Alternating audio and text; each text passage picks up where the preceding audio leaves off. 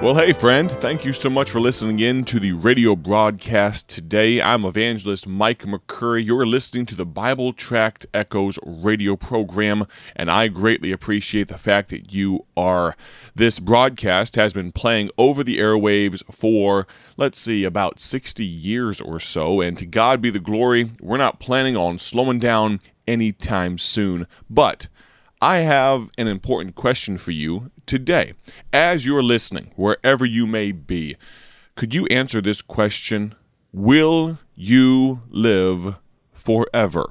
Now, of course, if you take that question, will you live forever, and apply it to the physical sense, we all know, unfortunately, with the passage of time, that our bodies will begin to break down, and at some point, we will breathe our last.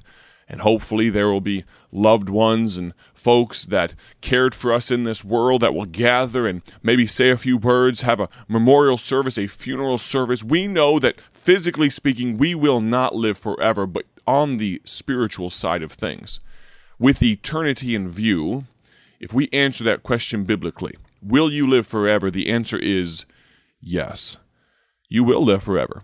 The question, though, is where? It could be a place called heaven, but the choice is up to you.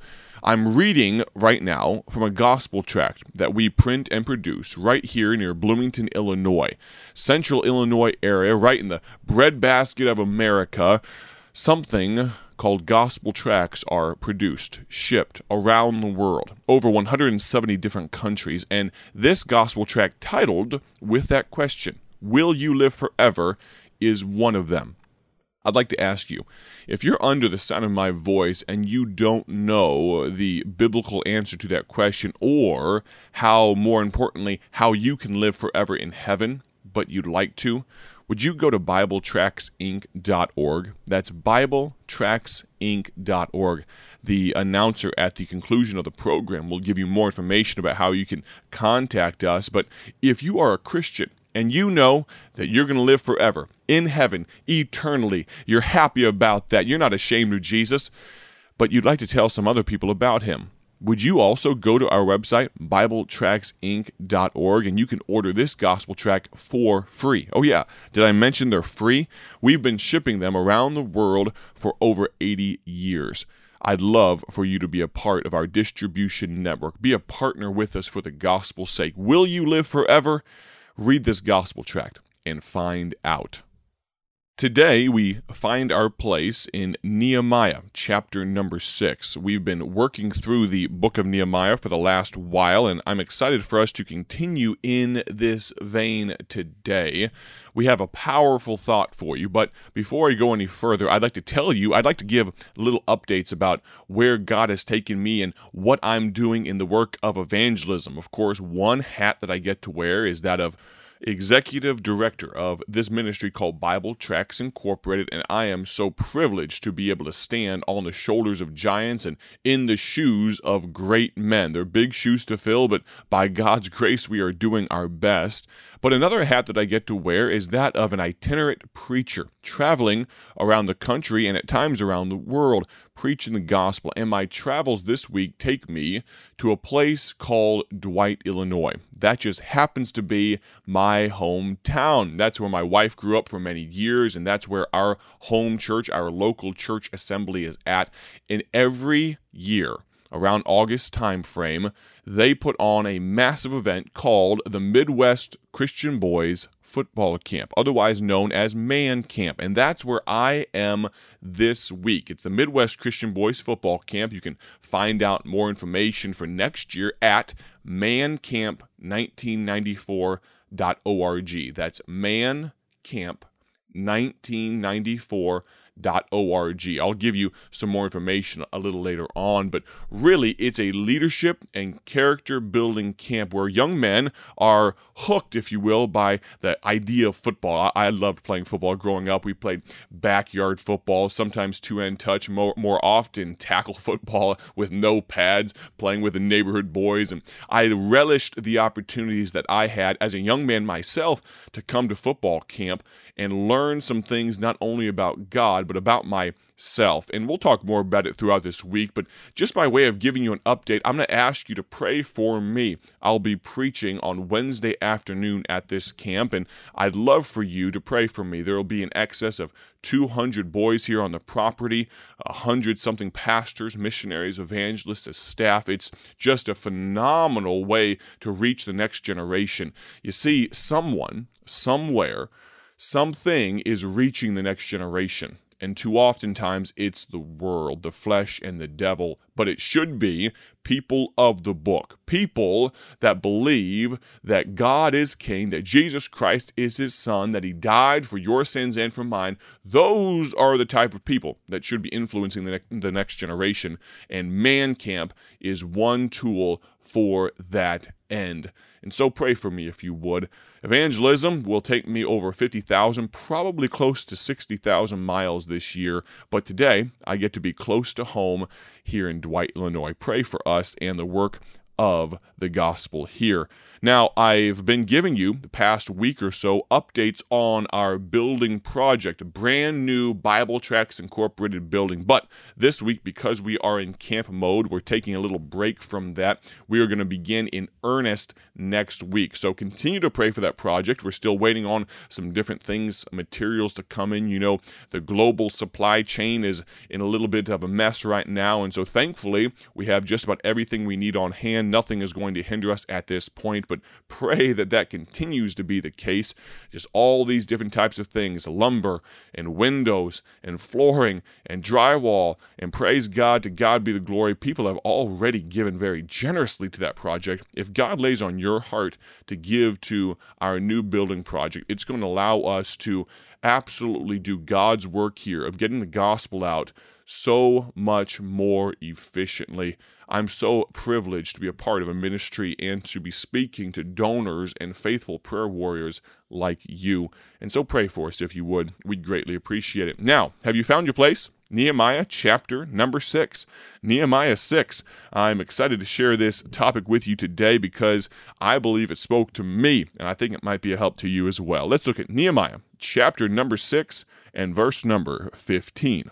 So the wall was finished in the 20th and 5th day of the month Elul, in 52 days.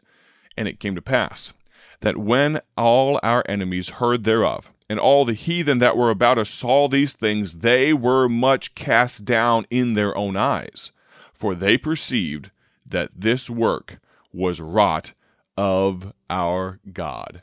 Aren't you glad? Doesn't it make you happy? Isn't it a good moment when God's work is so evident that not only do God's people see it, but the rest of the world and maybe even the enemies of God's work realize that this is God. We've got to be ashamed of what we've been doing here, these enemies of God, because God, Jehovah God, has been the one that's been doing this work. Can I tell you this? That God's work rubs evil workers the wrong way. I heard an old preacher once say that if God's work, or if God's work through his people is rubbing you the wrong way, if you're at odds for some reason with people in your church or your Christian community there, and you're having problems, then maybe, just maybe, friend, you need to turn the cat around. Here's what I mean by that. Get the picture in your mind. Cats don't like it when you rub their fur the wrong way. They'll often make themselves scarce if you can't figure out how to pet them the right way. But for us as Christians, if God's work is rubbing us the wrong way, we need to do a self-examination. We need to become self-aware enough to realize that maybe we are the ones that are in the wrong, because God's work should never rub Christians the wrong way. You might be in a position where someone else, another Christian, is quote-unquote more successful than you. Maybe they have a larger Sunday school class. Maybe they have an easier time talking to people about the Lord. Maybe God just seems to be blessing their work. Hey, pastor friend, maybe someone else's church is growing quicker than yours. Can I tell you, God doesn't usually bless talent. He doesn't bless that sparkling personality or that overabundance of charisma. He blesses faithfulness. And to God be the glory, Nehemiah and the people that worked with him, those hundreds and thousands of people, they stayed faithful and they got the work done. And you know what it did? it rubbed the evil workers the wrong way. Romans 1:16 says this, "For I am not ashamed of the gospel of Christ, for it is the power of God unto salvation to every one that believeth, to the Jew first, and also to the Greek." If you are ashamed of the gospel of Christ, you need to do, again, a self-examination. You need to think about your relationship, or maybe I should say fellowship with God. You and I, Paul tells us in the book of Romans, should not be ashamed of the gospel of Christ. God's work shouldn't rub you the wrong way. You better know, though, who the power source is.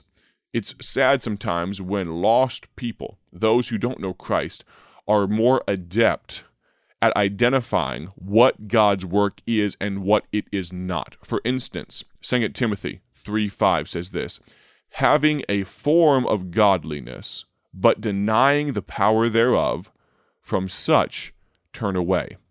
You better be very careful, my friend.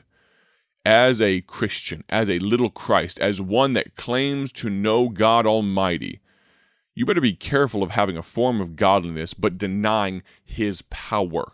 The Bible says, "From such turn away." If it's God's work, you better give Him all the glory. You better make sure you're plugged into the right power source. Your radio that you're listening on right now would not do very well if it was not plugged into maybe the electronics of your vehicle or plugged into the wall outlet of your home. All of a sudden, the sound would go, it would turn off. Why? Because you're not plugged into the power source. Maybe it has a couple of batteries in the back end of it. Well, if you take those batteries out, your radio's going to stop working, won't it? Well, why do we think our Christian life is going to be successful when we try to unplug God's work from God's power? Who are you trusting? Psalm 31:1 says this, David said, "In thee, O Lord, do I put my trust. Let me never be ashamed.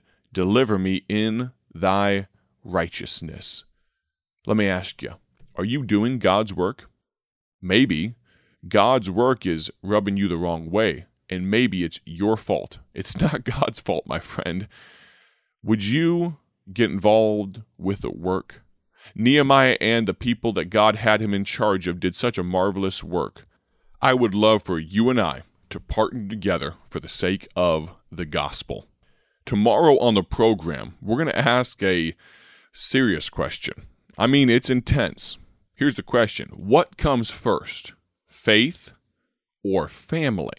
We're going to learn from the book of Nehemiah a little more tomorrow. Thanks for listening today. Have a great day for His glory. God bless.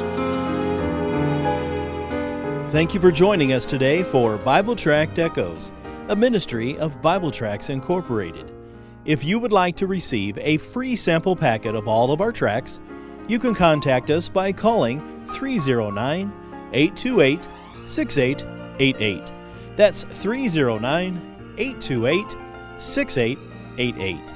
Our mailing address is P.O. Box 188, Bloomington, Illinois, 61702. A faster way to contact us is to go to our website at BibleTractsInc.org. That's BibleTractsInc.org. There you will find more information about our ministry and details on how you can support Bible Tracts Incorporated. Thanks for listening, and may the Lord richly bless you as you serve Him.